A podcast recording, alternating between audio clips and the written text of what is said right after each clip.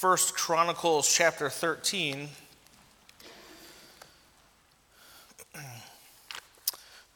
Those of you who uh, have been up here before, you know it's a, it's a huge um, honor, but also a very humbling experience to be asked uh, to, to, fill in the pulpit for pastor. So I thank you for uh, the opportunity to do so. Um, and I thank you also for those of you who've been praying for my back. It's, uh, it's getting better, but it's a long road to recovery, so still give me some problems. And um, I guess if it gets too bad, we'll just cut the message short. So we can thank those of you who didn't pray for my back if that's the case. you know who you are. All right, so please stand. Uh, we're going to read um, a, a, few verses here, mostly the whole chapter of First Chronicles, uh, chapter 13. We'll get going here uh, in, in verse 1. Uh, and David consulted with the captains of thousands and hundreds, and with every leader. And David said unto all the congregation of Israel, if it seem good unto you, and that it be of the Lord our God, let us send abroad unto our brethren everywhere that are left in all the land of Israel, and with them also to the priests and the Levites which are in their cities and suburbs, that they may gather themselves unto us. And let us bring again the ark of our God to us, for we inquired not at it in the days of Saul. And all the congregation said that they would do so, for the thing was right in the eyes of all the people. So David gathered all Israel together uh, from Shihor uh, of Egypt, even unto the entering of uh, Hemath, to bring the ark of God from Kirjath Jearim. We'll drop down here to verse 8. Um, and David and all Israel played before, I'm sorry, verse 7. And they carried the ark of God uh, in a new cart out of the house of Abinadab, uh, and Uzzah and Ahio drove the cart. And David and all Israel played before God with all their might, and with singing, and with harps, and with psalteries, and with timbrels, and cymbals, and with trumpets. Um, and when they came to the threshing floor of Chidon, Uzzah put forth his hand to hold the ark, for the oxen stumbleth. And the anger of the Lord was kindled against Uzzah, and he smote him, because he put his hand to the ark, and there he died before God. And David was displeased, because the Lord had made a breach upon Uzzah, uh, wherefore that place is called Perez Uzzah to this day. And David was afraid of God that day, saying, How shall I bring the ark of God home to me? So David brought not the ark home to himself, to the city of David, but carried it aside unto the house of Obed Edom uh, the Gittite. And the ark of God remained with the family of Obed Edom in his house three months. And the Lord blessed the house of Obed Edom and all that he had. And a few more verses. Let's drop down to, uh, to chapter 15, and we have a few verses to read there as well, starting in verse 1. And David made him houses in the city of David and prepared a place for the ark of God and pitched for it a tent. Then David said, None ought to carry the ark of God but the Levites, for them hath the Lord chosen to carry the ark of God and to minister unto him forever. And David gathered all Israel together to Jerusalem to bring the ark of the Lord unto his place, which he had prepared for it. And David assembled the children of Aaron and the Levites. Drop down to verse 12. And said uh, unto them, Ye are the chief of the fathers of the Levites. Sanctify yourselves, both ye and your brethren, that ye may bring up the ark of the Lord God of Israel unto the place that I have prepared for it. For because ye did it not at the first, the Lord our God made a breach upon us for that we sought him not after the due order. So the priests and the Levites sanctified themselves to bring up the ark of the Lord God of Israel, and the children of the Levites bear the ark of God upon their shoulders with the staves thereon, as Moses commanded according to the word of the Lord.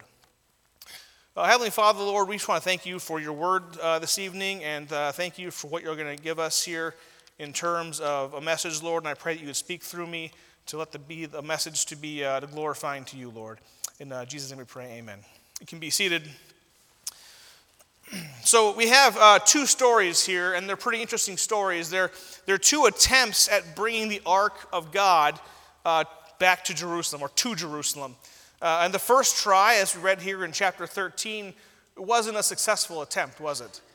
Um, and the second attempt in chapter 15, that was a successful attempt. And if we look at the two accounts, we can compare them side by side and we can see the reasons why the first one failed and the, and the second one was a success. Now, part of that is because uh, David uh, learned from his mistakes, um, and, and, and his first time he wasn't prepared. He hadn't sought God in this decision to bring the ark back, had he?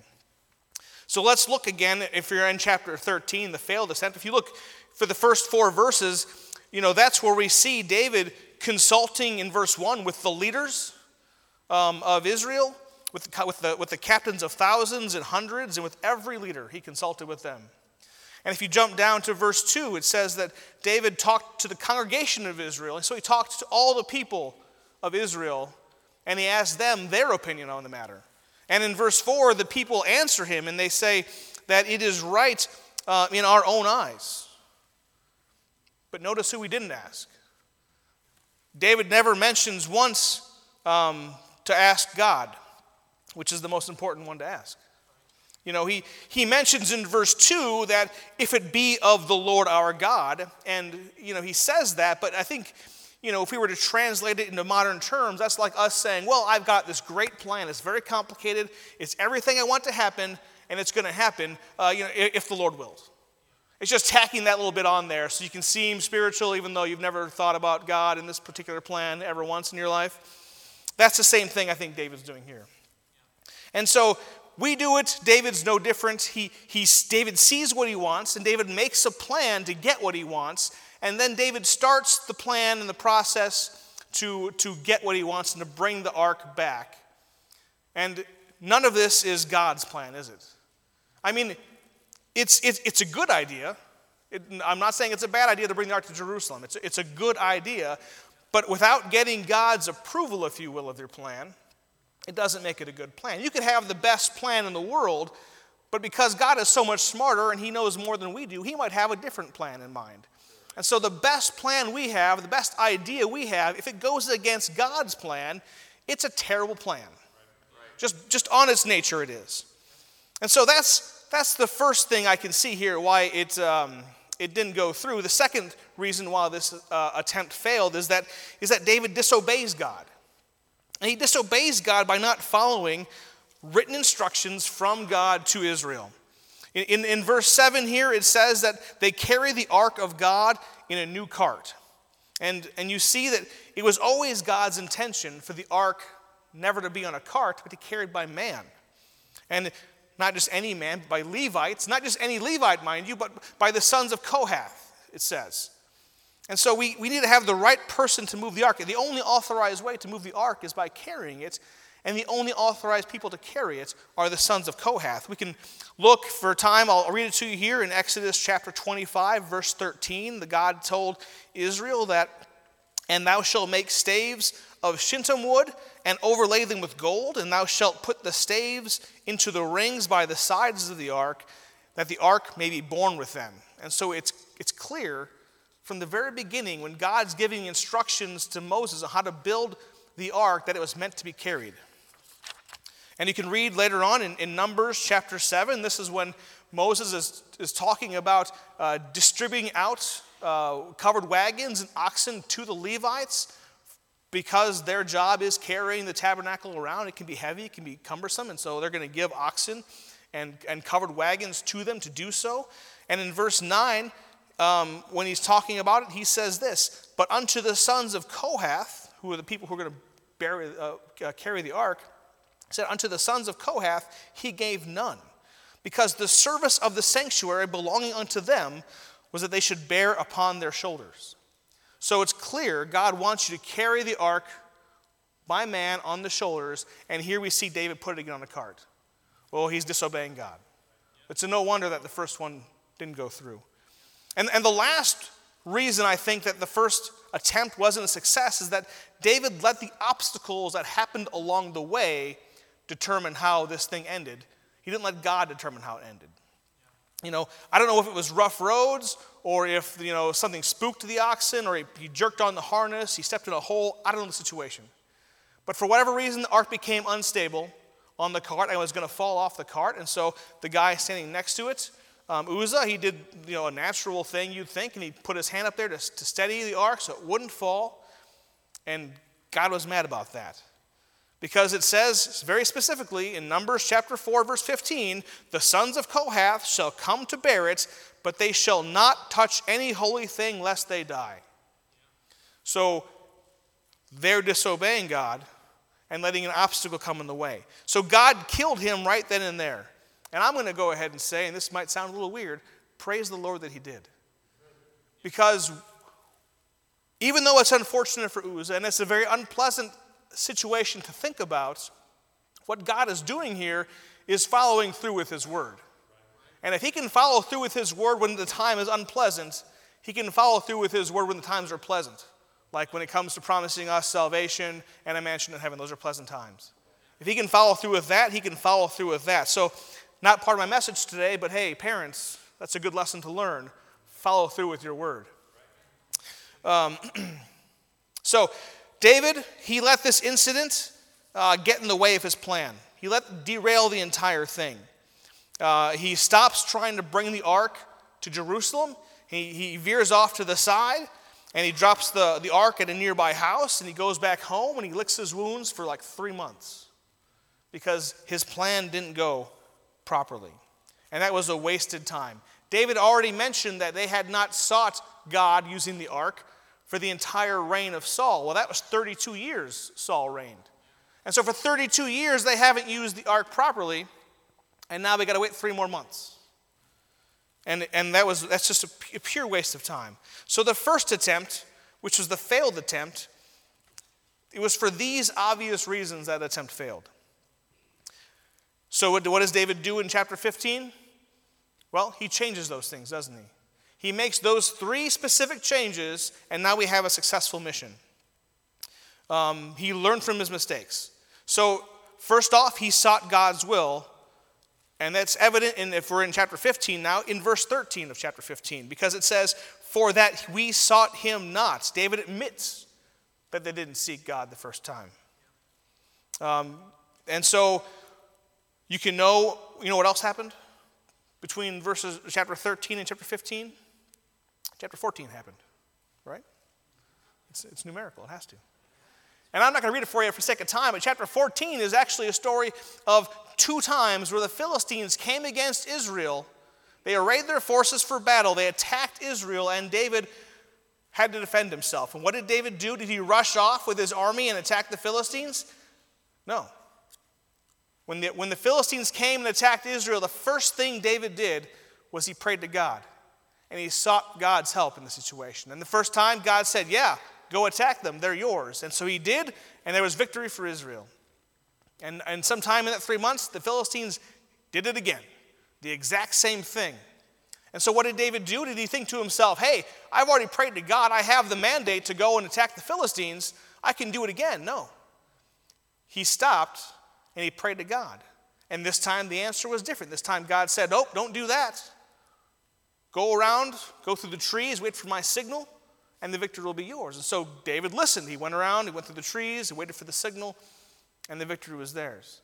And so David thought to himself, hey, we never sought God with this failed attempt.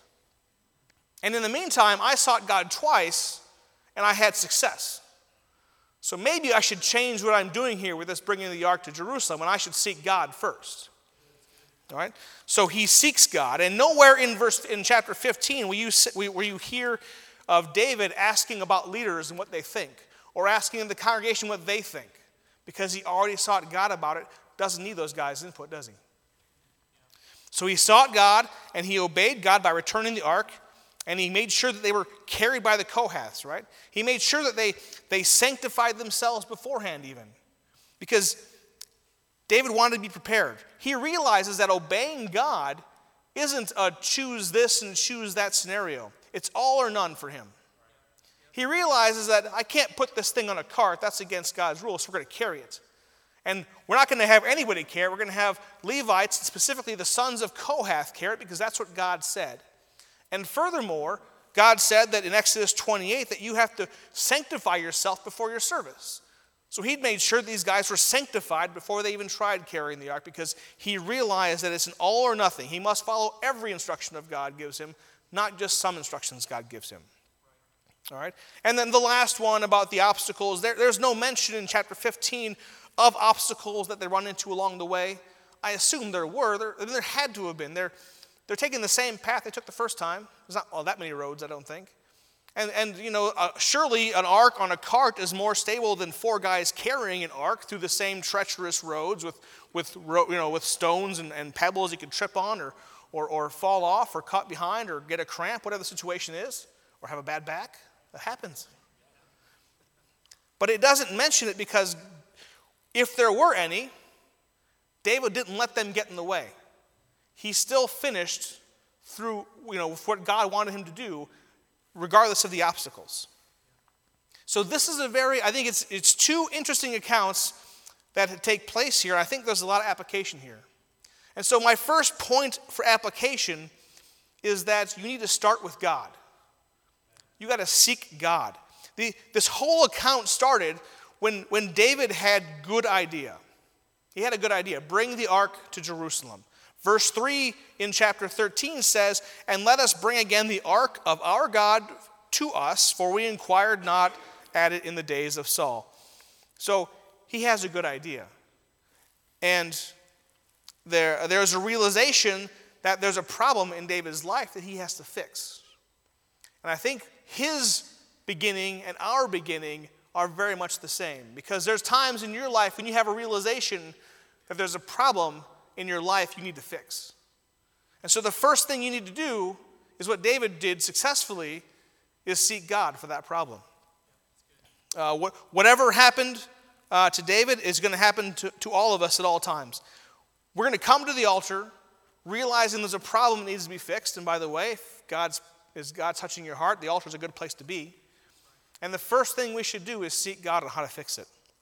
You know, we think that the solution is, is solely ours to undertake. You know, that, that it's my problem and I'll have to fix it. That's our thought sometimes. But, and, and, and that's a, it's a good one to have. Don't, don't be the victim by any means.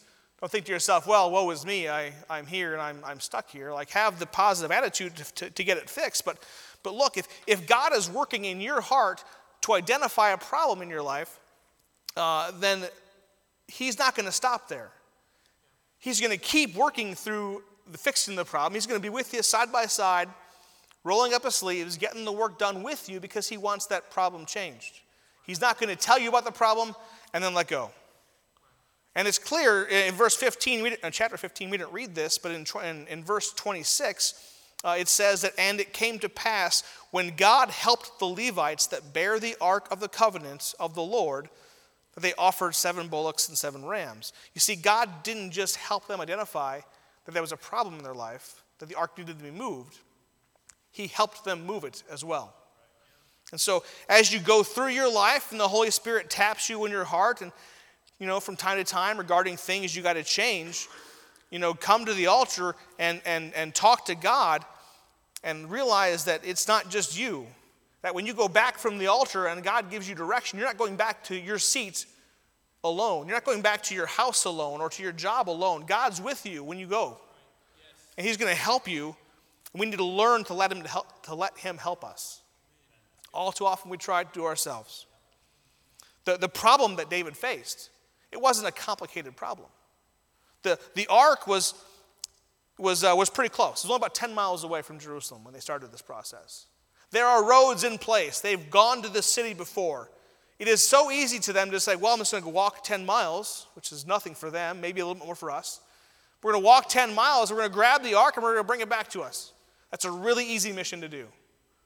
Why even get God involved?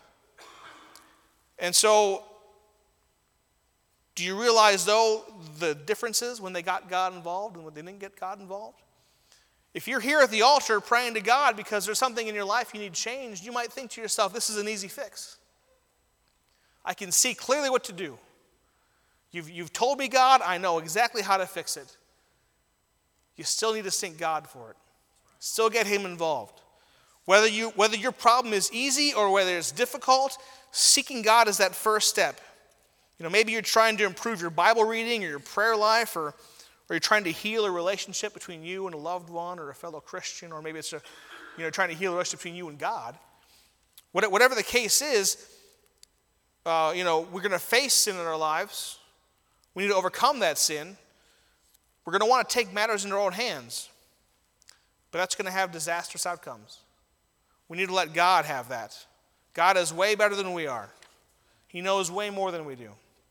And if I can take a closer look here for a second at this story, what's really happening? It might be a little uncomfortable to look at, but what's really happening here? The problem that David has and all the Israelites had is a very similar problem that we have.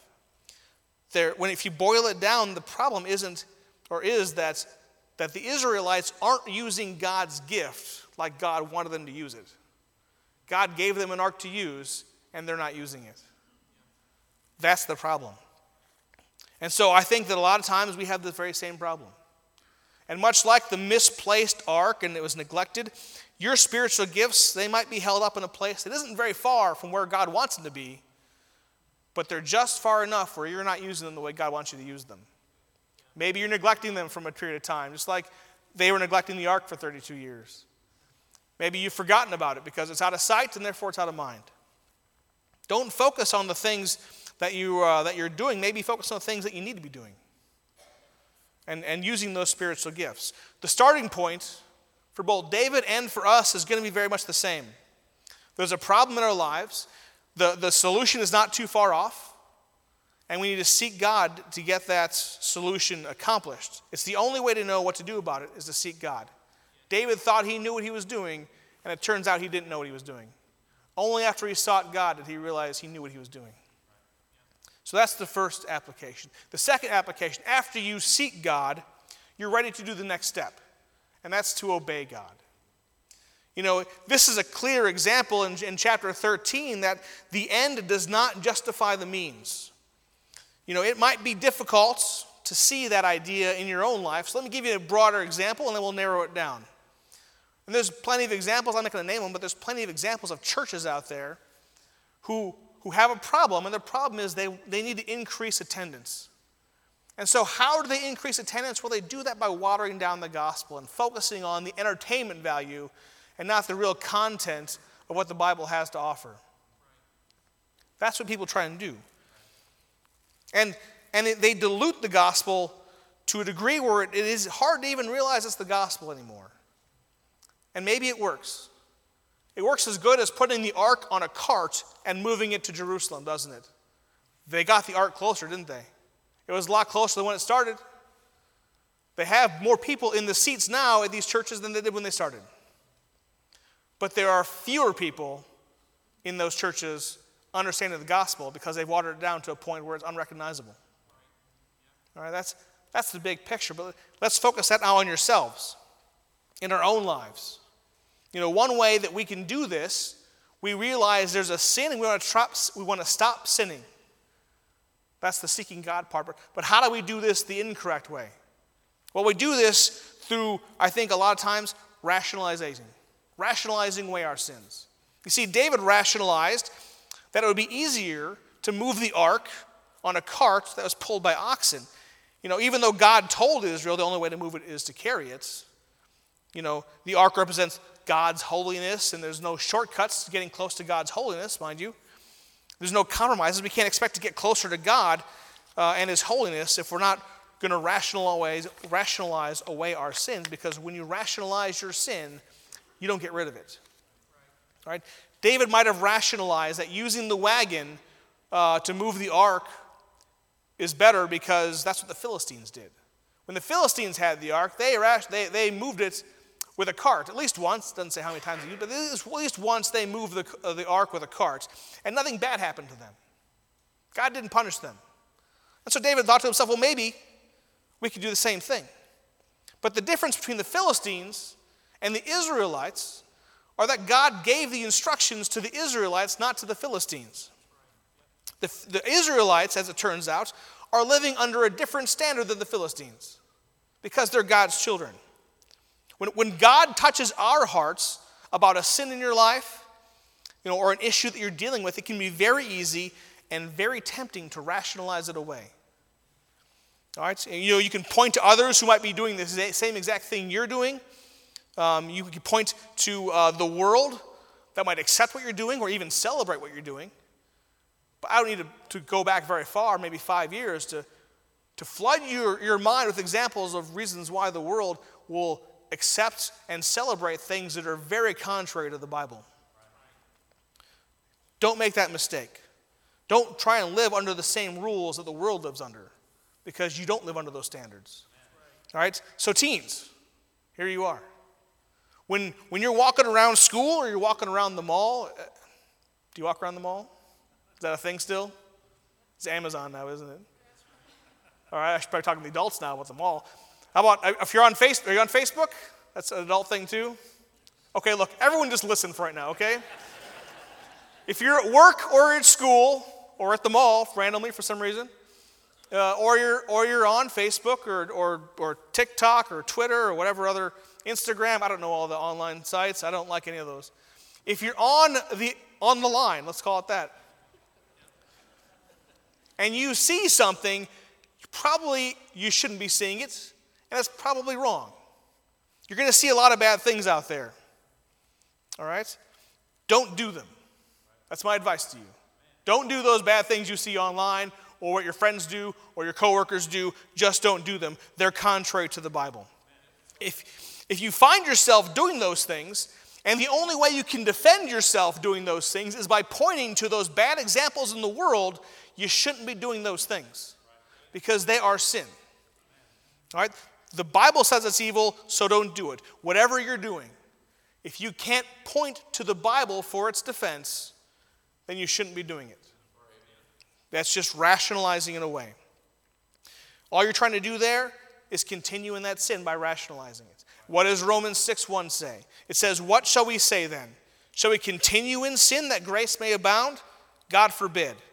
How shall we that are dead to sin live any longer therein? Never is there a clearer statement in the Bible that says that if you were a saved, born again believer, you were living under a different standard than the world.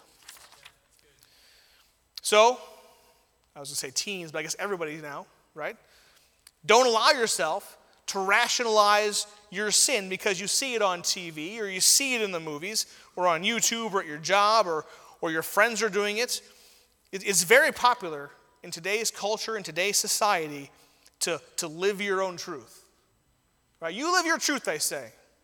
Well, what does that really mean? I mean, the basic premise of that is that you can redefine what you're doing so it's no longer a sin. And that enables you, through rationalization, to keep doing the same thing you're doing, but now magically you're not sinning. You're not sinning. That's rationalizing your sin away. And that is com- completely wrong. All right? God doesn't care what people think about sin.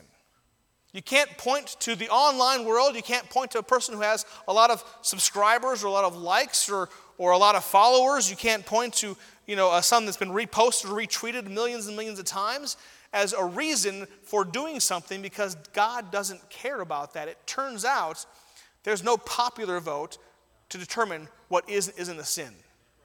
All right, it's God saying that is. There's no number of likes or, or, or posts or, or, or whatever it is, thumbs up they do on Facebook, I guess. Maybe that's a like. No number of likes that determine what a sin is. It's up to God to say that. All right? If you want proof that this idea is true, that only God can tell you what a sin is, not the people, not popularity contests, then look no farther than this account. Because the entire congregation of Israel said, Let's do this. Let's do this. This is a good idea. And you know what? It was a sin. Just ask Uzzah, who died because of it. There is no reason to do that. And, and you know what else I think that placing the ark on a cart says? Is that they weren't willing to do the hard work to correct the problem. Right? And you may think, well, what's the big deal? I mean, the main point is the ark is brought to Jerusalem to be used, so however it gets there must be good. But God sees it differently. God designed the process to bring about change. All right? The, the change that was required wasn't simply a matter of relocating the ark. The change that was required was the hearts of the people. For over three decades, they had not used the ark. Do you think moving the ark closer was going to make that change? It was only 10 miles away as it was. Simply relocating the ark wasn't enough to change the hearts of the people. They needed to have some work, they needed to have some sacrifice. It was a way of life to them for an entire generation to not use the ark. And it doesn't take the snap of a finger to change that. It takes work, it takes sacrifice, which is why God designed it that way. And we're much the same. Our hearts and our minds, they're not easily changed, are they? It's not that easy. If that was the case, then every single New Year's resolution would be a success story. And we know that for most of you, it's not. And for me, I don't even make them. It's, it's terrible. We only change hearts and minds through struggle, through time, through energy, through sacrifice, through hard work, because we are stubborn, nearsighted sinners. And we need this change because we needed the hardness to learn that way. The Israelites were not willing to sacrifice to get closer to God. They weren't willing to sacrifice their comfort in order to carry the ark. And we can be that way too, unwilling to sacrifice our way of life to fix something that God lays on our hearts. Unwilling to allow our flesh to die so we can focus on the Lord. All because we want to enjoy the pleasures of sin for a season. So, to obey God is not only to follow the instructions in the Word of God, as David did in the first part, but it also requires the sacrifice of the parts of ourselves that hinder that process. As, as we work to move our own arks from where we left them to where God wants them to be, we can't rationalize it away. It's going to require work and it's going to require sacrifice. If we try and find a shortcut, um, there is no shortcut. The path we need to follow and the way we need to follow it are both given to us by God, and He gave that information to us when we came to the altar to seek Him. That's why it's the first step. The second step is to obey and actually do the things God told you to do. And the third step is to, is to trust God. So we seek God, we obey God, and now we got to trust God. All right? And, and if you've done the first two points, you sought God and, and you started now to obey God and to work on it, then you need to have trust in God that He's going to walk with you along this path. David made a lot of mistakes, sure. He, he didn't seek God, he didn't obey God, but he also didn't trust God. He failed to seek God before he started, and he failed to obey God as he worked to accomplish the task. But once the, once the obstacles hit and Uzzah ended up dying, what did David do? He didn't seek God. He didn't try and find out, well, God, what do I do now? And, and that's how subtle the devil can be. Because if you're working to improve yourself or to do something that God wants you to do, the devil is going to be active. He's going to be countering you every step of the way. And he is so subtle that David couldn't see through the obstacle of Uzzah dying to realize all he had to do was seek God and find out what God wanted him to do. They're literally carrying the very thing they need to use to seek God. They admitted as such. That's the whole point of the mission was to bring the ark to Jerusalem so they could use it to seek God. They have a problem that needed God's guidance and they don't use it. That is the devil being subtle in every sense of the word. So David allowed that one obstacle to stop them from moving forward. And oftentimes we do the same thing, don't we? We let the first issue that comes in our life stop us from the good work we started to do. We've all encountered it some way. I'm just going to, off top of my head now, pull an example that relates to nobody, Probably it's everybody, actually. We all had the same problem, okay? And here's the situation it's Monday morning, which is a new week, and it happens also to be, for whatever reason, a new month. What a perfect time to start a new diet, right? To really get going on that, on that, on that uh, you know, resolution to, to lose weight, to get in shape, to turn your life around. I'm going to do it because it's a Monday and it's a new week and it's a new month. No better time. And so Monday goes, and hey, you did a good job. And Tuesday even rolls around. Hey, knocked out of the park. Still got it. Still following right along. And then Wednesday starts, and you're like, ah, this is still going. It's a little, it's getting there, but I'm doing fine. I'm doing fine. And then you come to church, and somebody's like, hey, you want a pack of Oreos? What are you supposed to do? You got to wait till the next Monday happens with the new month because that's the next that's all you can do next. That is completely shot. So was the bag of Oreos in that same sitting. We all have the same problem. That that we're trying to do this and, uh, and we let the first uh, you know bump in the road challenge us and change us. Let me tell you, issues are going to come up. And, and while you're doing the right thing and you're walking the right path, the devil is going to be active. He's going to put obstacles in your way. And you say, well, they're going to be, to be small obstacles. Well, to you, they're going to be big obstacles. The, the, the Israelites only had to go 10 miles from where the ark was to bring it to Jerusalem. It doesn't seem like very far way to go for the Israelites, but it was far enough for them to lose sight of what they were doing. It was far enough so they lose sight of the purpose, and so that one little obstacle became this giant boulder and they weren't able to see God. That's how subtle He can be. We're on our own journey sometimes. And, and, and where you are and where God would have you go, the journey to heal or whatever it is you came to, to change in your life, whatever you're doing, you're on that journey. Don't forget that as you go down that journey, that you're not alone. That help is right there with you. You don't have the ark with you, you're not carrying the ark, but you're carrying something better. Because in your heart resides the Holy Spirit. And at any time in that path, you can stop and you can ask the Holy Spirit for guidance and for help. And He will give it to you. So we, we have that. We can, we can use the fact that at any time we can get help and direction from God. We can seek God's will, we can obey His word, and He'll be faithful to provide whatever help you need along the way because He wants you to get this thing done too. You're not on your own here, God's on your corner. And the, the, the obstacles you have, they might seem like boulders that are in the way, but to God, they're just pebbles. They're just small pieces of dirt. And, and a few boulders either way might force you to uh, onto a different path that might even force you to turn around. But a few pebbles along your path, you don't even notice those, do you? You can walk those 10 miles on pebbles the entire way and not notice a darn thing. That's what the trust of God will do for you. If you trust that God's there for you and willing to help you along with your journey, those boulders are just small little sands of dirt. And so we're going to find ourselves in a similar situation as the one David found themselves in. We're going to realize that one day, for whatever reason, that we need to make a change in our life. You know, we need to move a gift of God that God gave us to where he, you know, we put it to where He wants it to be. We need to use that every day. We need to seek God. It's a process similar to David's, but it's an easy process to follow. Seek God, obey God, and trust in God. And I'm not saying that it's going to end in a fairy tale way. God never promises that.